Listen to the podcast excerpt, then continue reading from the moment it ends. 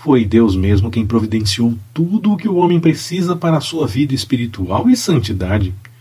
Jesus revelou aos seus apóstolos, inclusive a Pedro, que o Espírito Santo os guiaria em toda a verdade. João 16, 13. Quer dizer que o Senhor nos abençoa rica e poderosamente.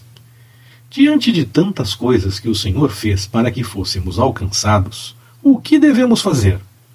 Viver a vida de santidade que o Senhor nos chama a viver e que Ele mesmo providenciou tudo para que possamos seguir nesse caminho.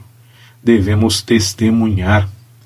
Pedro alerta que precisamos agir da forma como o Senhor mesmo nos inspira, com diligência e cuidado, o que vai nos permitir crescer em caráter e santidade diante do Senhor. Quando ele cita sete qualidades que devemos acrescentar à nossa fé tornando o testemunho real na prática. Capítulo 1, de 5 a 7.